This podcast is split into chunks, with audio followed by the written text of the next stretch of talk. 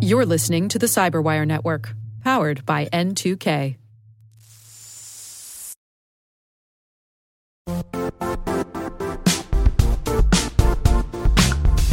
The IT world used to be simpler. You only had to secure and manage environments that you controlled.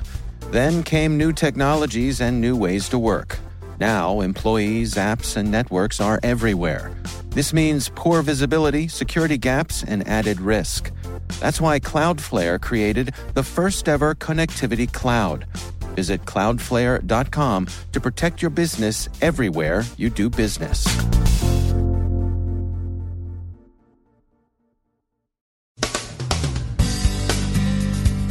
Tensions in the Gulf are accompanied by an increase in cyber op tempo, a warning about vulnerable airliner avionics, phishing is moving to the cloud, and so is ransomware.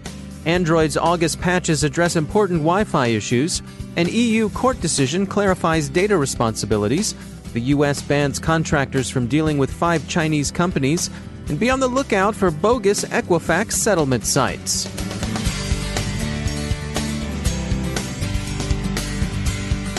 From the Cyberwire studios at Data Tribe, I'm Dave Bittner with your Cyberwire summary for Thursday, August 8th, 2019. According to the Wall Street Journal, Bahrain has sustained incursions into the networks of its National Security Agency, whose mission is criminal investigation, the Ministry of Interior, the First Deputy Prime Minister's Office, the Electric and Water Authority, and manufacturer Aluminum Bahrain. Bahrain believes the activity was the work of regional rival Iran and that the activity directed against the Electricity and Water Authority amounted to staging and rehearsal for an attack on critical infrastructure. The U.S. Maritime Administration has issued a formal warning of Iranian cyber operations against shipping in the region. It singles out GPS interference in particular as a likely form of attack. As Boeing continues to debug the troubled 737 MAX avionics, Code for the company's 787 appears to have been exposed on an unprotected server, Wired reports.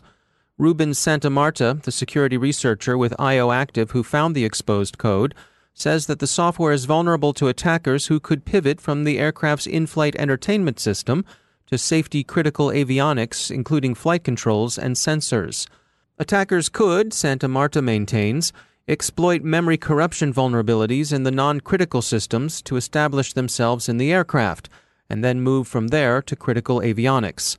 Boeing denies that this is a possibility and rejects Santamarta's claim that he's found a path that could make it so. The company maintains that security barriers effectively segment the 787's onboard networks in ways that make such an attack impossible. Santamarta and others who've reviewed the vulnerabilities he says he's found agree that they don't represent an immediate material threat to flight safety, but they argue that their presence suggests a troubling laxity in software security engineering. Santamarta is presenting his work at Black Hat this week. One of the challenges of attending a major industry trade show is optimizing the limited amount of time available for meetings, keynotes, presentations, and social events. Experienced attendees have their own strategies for making the most of their time at events like Black Hat. Robert Huber is Chief Security Officer at Tenable, and he took a few minutes away from the show floor to share his insights. Of course, you're going to expect to see the normal parade of solution providers on the floor and you know sponsorship and discussions, but there's a lot of conversations that t- take place outside of the venue itself, which are usually related to either uh, nascent problems or up and coming solution providers that are addressing problems that either for one reason or another just haven't matured yet or gotten traction. And, and those are the areas of my own particular interest because they're probably addressing issues that I have at the fore, um, whether that was driven by, you know, Wall Street Journal effect, if you will, or, um, you know, just uh, moving into newer technology areas and issues that don't have defined solutions readily available. And, you know, I'll say, you know, interestingly enough, some of the areas that are, that are getting attention are those things that kind of sit on the, on the periphery um, that have been out there for a while, which is just overall risk management, right? Hmm. And what I mean by that is there's a lot of uh, solutions out there that will uh, portend to try and measure and assess your program. Nobody's done it really well at the at the risk level. Uh, and when I say risk, I'm usually talking about cyber risks, uh, but also the risk management level, enterprise risk management. Um, so you're starting to see a lot of solution providers who are who are new to the market, uh, new entrants to the marketplace, and not wide adoption yet. Um, so that a lot of them are in you know beta releases or you know have a few GA customers where they're trying to take what I would generally say are a lot of those subjective components of a security program. Uh, where you may answer a question. So whether that's you know some type of you know framework questionnaire or something related to maybe the insurance industry, and and try to give an assessment of your program, um, which in and of itself that's fairly simplistic. I mean you can do that with a spreadsheet, right? But to do to be able to do that and then track that over time and tie it to you know your, your resources you apply against the problem and track progress and and learn and gain insight from that and tie that to business context and risk. Those are the conversations I'm interested in, uh, and and those are some, some of the solution providers I'm speaking with that are like again, like I said, new entrants to the market. Most folks wouldn't recognize the names, but when I have a conversation at the board level, those I mean that's what I'm trying to relate to the board and, and quite honestly, most folks are, you know, on, on my side are using spreadsheets and PowerPoints to relate that information. And hmm. I think these there's an opportunity there for solutions in that space in particular to try to start um, not only collating the answers to all those, you know, a lot of subjective questions um, to represent the risk to the enterprise, uh, but then there's those those conversations of okay, how do we tie that back to real quantifiable metrics and telemetry? Um, so, so, and then that's my interest, right? Because most security practitioners operate in the realm of you know day-to-day operational metrics, and, and we have understanding of what that means. Um, but at the higher level, the conversation, the executive level, or to the board, it's really hard to relate those two. So, uh, I think there's still a gap between what I'll what I'll call is the, the, you know the endpoint solutions. I think they're providing real protection, detection, telemetry types of information. That conversation and the board level conversation. I imagine for you when you're walking around a show like Black Hat and people glance at your name badge and they see the position and that you're with a, a company as well known as Tenable probably uh, their eyes widen and and they uh, they smell blood in the water and they think, ah, here's someone I, I want to talk to to sell my wares or or hit up for a job or something like that. From your perspective, what's the best way to communicate a message to someone like you? What's the best way for someone to respect your time uh, in a in a trade show situation like this? Uh, you know, that's a great question, and I get that internally. As you know, Tenable is a solution provider, and you know, we're always uh, trying to figure out ways to approach the market space. Uh, you know, for myself in particular, uh, I, I, will say regarding resources, uh, looking for talent, I'm always open to that conversation. So, if somebody wants to have that conversation, I'm all ears. You know, to mm. whether it's for just Tenable or you know to help other folks out. Right, we're all in this together. When I'm walking the floor, though, if I will engage directly with the providers I'm interested in to solve a problem I'm trying to address. Right, so it's it's very apparent when I walk in. Very rarely do I walk in and just say, "Tell me what you do." I'm there for a specific reason. Um, I really only have limited time when I'm on the showroom floor, so mm-hmm. I'll go down there. In fact, I have a list of of probably seven or eight vendors, and I'm going to make a specific point to go visit with them, see the tech in person, understand what the problems they're trying to solve, and of course, I'll have follow up conversations. You know, after that. Um, but when I'm down there, you know, I, I, hate to say this, I'm all business. I mean, I, I head to the areas I know I want to be, mm-hmm. and then everything else I just shut out. Yeah, you've done your homework. I have absolutely. I mean, that's part of my job. Um, certainly, you know, as I have team members that are here, that they do the same thing. But I will put the the message out to my larger team to say who should I be talking to, what questions I need to be asking, um, and, and that's to help us solve problems we're trying to address within Tenable. So that's I make that my business to do that. Bob Huber is Chief Security Officer at Tenable. Researchers at Proofpoint this morning released a report on a phishing campaign that hosts its landing pages in the cloud. They observed the campaign late last month, and they say it's continuing. It spoofs the branding and email transaction format of DocuSign, and the landing pages it directs its victims to are hosted in the Amazon public cloud. As Proofpoint notes, this remains a relatively uncommon practice. Using enterprise grade services like AWS is snazzier than the more familiar tactic of employing consumer services like Dropbox or Google Drive. Proofpoint thinks Amazon has been commendably vigilant in trying to take down such abuses of its services, but the security firm warns that you should be alert to the possibility that the DocuSign transactions you're seeing may not be what they appear. A report on ransomware by security firm Vectra also concludes that extortionists are devoting more attention to files stored in the cloud. As Vectra puts it, Encrypting files that are widely available on the network is faster and more efficient than encrypting files on every single host device. Their research also suggests that ransomware gangs are increasingly looking for organizations with deep pockets and valuable data, on the familiar grounds that that's where the money is. Of course, smaller, unprotected enterprises will continue to receive their share of opportunistic attention from petty skids. Franklin Parish in Louisiana is working to defend itself from just such a crime this week. This represents a continuation of the criminal activity that led the governor of Louisiana to declare a state of emergency last week. Android's August patches are out. Among the fixes are patches for two vulnerabilities Tencent's Blade team called QualPwn, CVE 2019 10539, and CVE 2019 10540.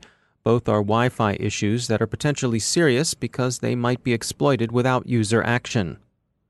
The European Union's Court of Justice has rendered a decision on joint controllership of data. The case, Fashion ID, involved responsibility for collection, storage, and analysis of data collected by websites that might embed, say, a Facebook like button on a page. In brief, the law firm Cooley says in a summary of the judgment, websites containing embedded third party content can be joint controllers of data collected and transmitted by such code but they're not responsible for any subsequent processing of that data by the third party. The decision was rendered under the EU's older Data Protection Directive, but it will also apply to the concept of joint controller under the General Data Protection Regulation. Cooley notes that the joint controllership is a broad concept that arguably applies to such things as the use of cookies, and the law firm expects the decision to have significant implications for the ad tech industry. And as the GDPR has taught the world, Europe isn't like Vegas. What happens in Europe doesn't stay in Europe. The U.S. General Services Administration, Department of Defense, and NASA have issued an interim rule that restricts contractors from purchasing from five Chinese firms Huawei, ZTE, Hikvision, Hytera, and Dahua. It's entitled Prohibition on Contracting for Certain Telecommunications and Video Surveillance Services or Equipment. The ban goes into effect on August 13th. The comment period is open for 60 days from the time the rule is posted to the Federal Register. The prohibition addresses concerns that Chinese equipment represent a security risk. Huawei has a court challenge pending to the National Defense Authorization Act that provides authority for the ban. The company argues that the NDAA represents an unconstitutional bill of attainder. Separately, three Republican senators have asked Google to explain why it had cooperated with Huawei to develop smart speakers for home use. And finally, don't be gulled by a bogus Equifax settlement site. The U.S. Federal Trade Commission does maintain a legitimate site where you can submit your claim, but the FTC also warns that there are some crooked fake sites out there. How can you recognize a phony Equifax settlement come on? Well, for one thing, the FTC won't charge you to submit a claim. So if you must get something from Equifax to make you whole again, insist on the genuine FTC approved article. 125 bucks aren't worth getting pwned over.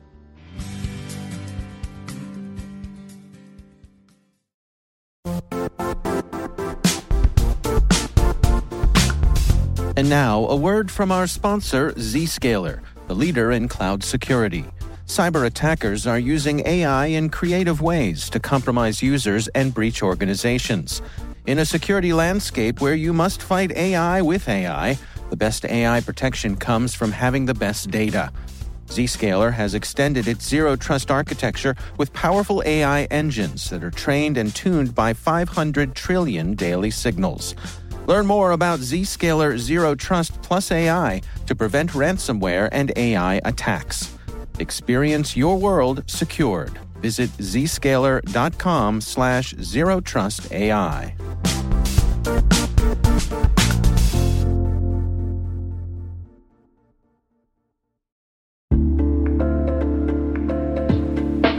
Are lengthy security reviews pulling attention away from your security program?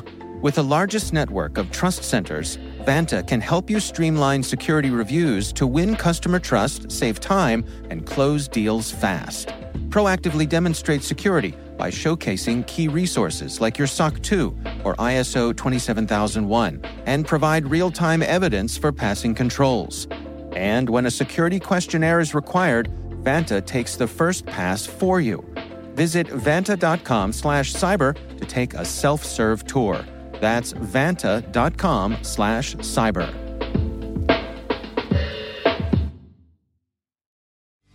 And continuing our coverage of the Black Hat Conference, uh, joining us from the show floor is Matt Aldridge. He's a senior solutions architect at Webroot. Matt, uh, what are you seeing there? What is the overall mood there down on the floor? So it's been a relatively positive mood. I wouldn't say significantly different to previous years. Uh, you know, uh, every year you kind of sense increasing maturity in the in the industry as a whole. Um, hmm. uh, particularly, you know, as, as people are harnessing technologies in more sophisticated ways, they're getting to grips with the realities of some of the threats and things like that. There's definitely uh, in, increasing evolution, shall we say, in, in how people are dealing with threats pushing towards more automation and things like that. In terms of the messages that you're seeing out there from the vendors on the floor, uh, is there an overarching theme this year? I wouldn't say there's there's one overarching theme. There's so many different solutions providers doing, you know, telling so many different stories. Um, but like I said, automation and and taking more work away from analysts because there's just not enough people to go around is, is a big theme getting more sophisticated with the use of, of tools and technologies such as machine learning, getting it, uh, getting cleaner inputs into machine learning models.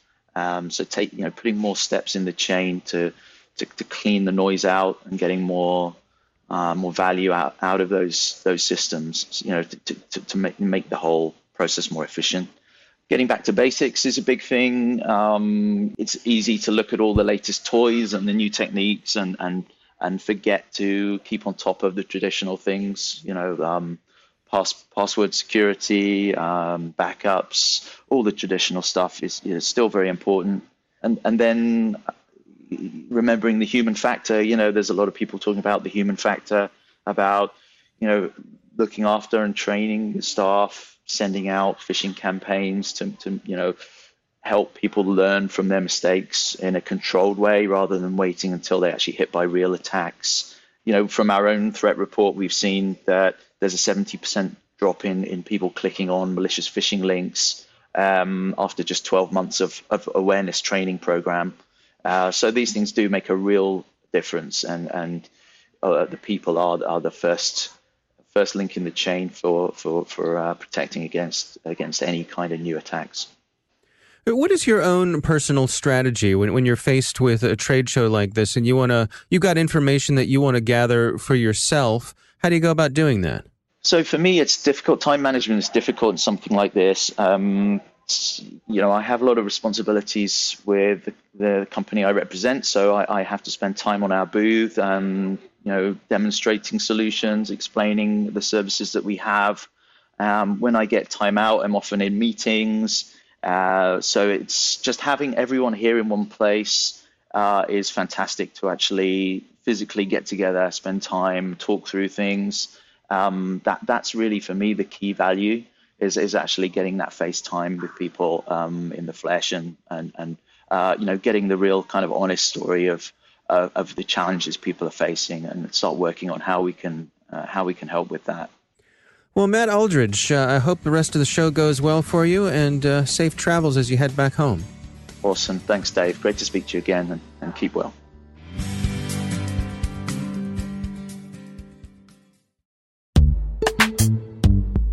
Struggling to secure on prem apps with modern identity? Don't worry, you're not alone. Join industry leaders from Fortune 500 organizations to secure your apps on any cloud with any IDP, regardless of your environment's complexity. Meet Strata's identity orchestration platform, Maverics. Say goodbye to the headaches of app refactoring and legacy tech debt. With identity orchestration, you can modernize legacy apps to use MFA or passwordless authentication in a few weeks, migrate from one IDP to another, and so much more without changing the app. No matter your IAM use case, Strata extends the value of your current identity investments. And the best part? You can try it for free today. Visit strata.io slash cyberwire to share your biggest identity challenge, and they'll hook you up with a complimentary pair of AirPods Pro. Don't miss out. Visit strata.io slash cyberwire. That's strata.io slash cyberwire.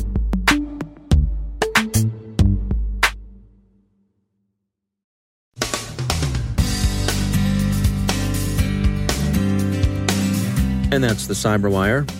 For links to all of today's stories, check out our daily briefing at thecyberwire.com. And for professionals and cybersecurity leaders who want to stay abreast of this rapidly evolving field, sign up for Cyberwire Pro. It'll save you time and keep you informed. Listen for us on your Alexa smart speaker, too. The Cyberwire podcast is proudly produced in Maryland out of the startup studios of Data Tribe, where they're co building the next generation of cybersecurity teams and technologies. Our amazing Cyberwire team is Elliot Peltzman, Puru Prakash, Stefan Vaziri, Kelsey Bond, Tim Nodar, Joe Kerrigan, Carole Theriault, Ben Yellen, Nick Valecki, Gina Johnson, Bennett Moe, Chris Russell, John Petrik, Jennifer Iben, Rick Howard, Peter Kilpe, and I'm Dave Bittner. Thanks for listening. We'll see you back here tomorrow.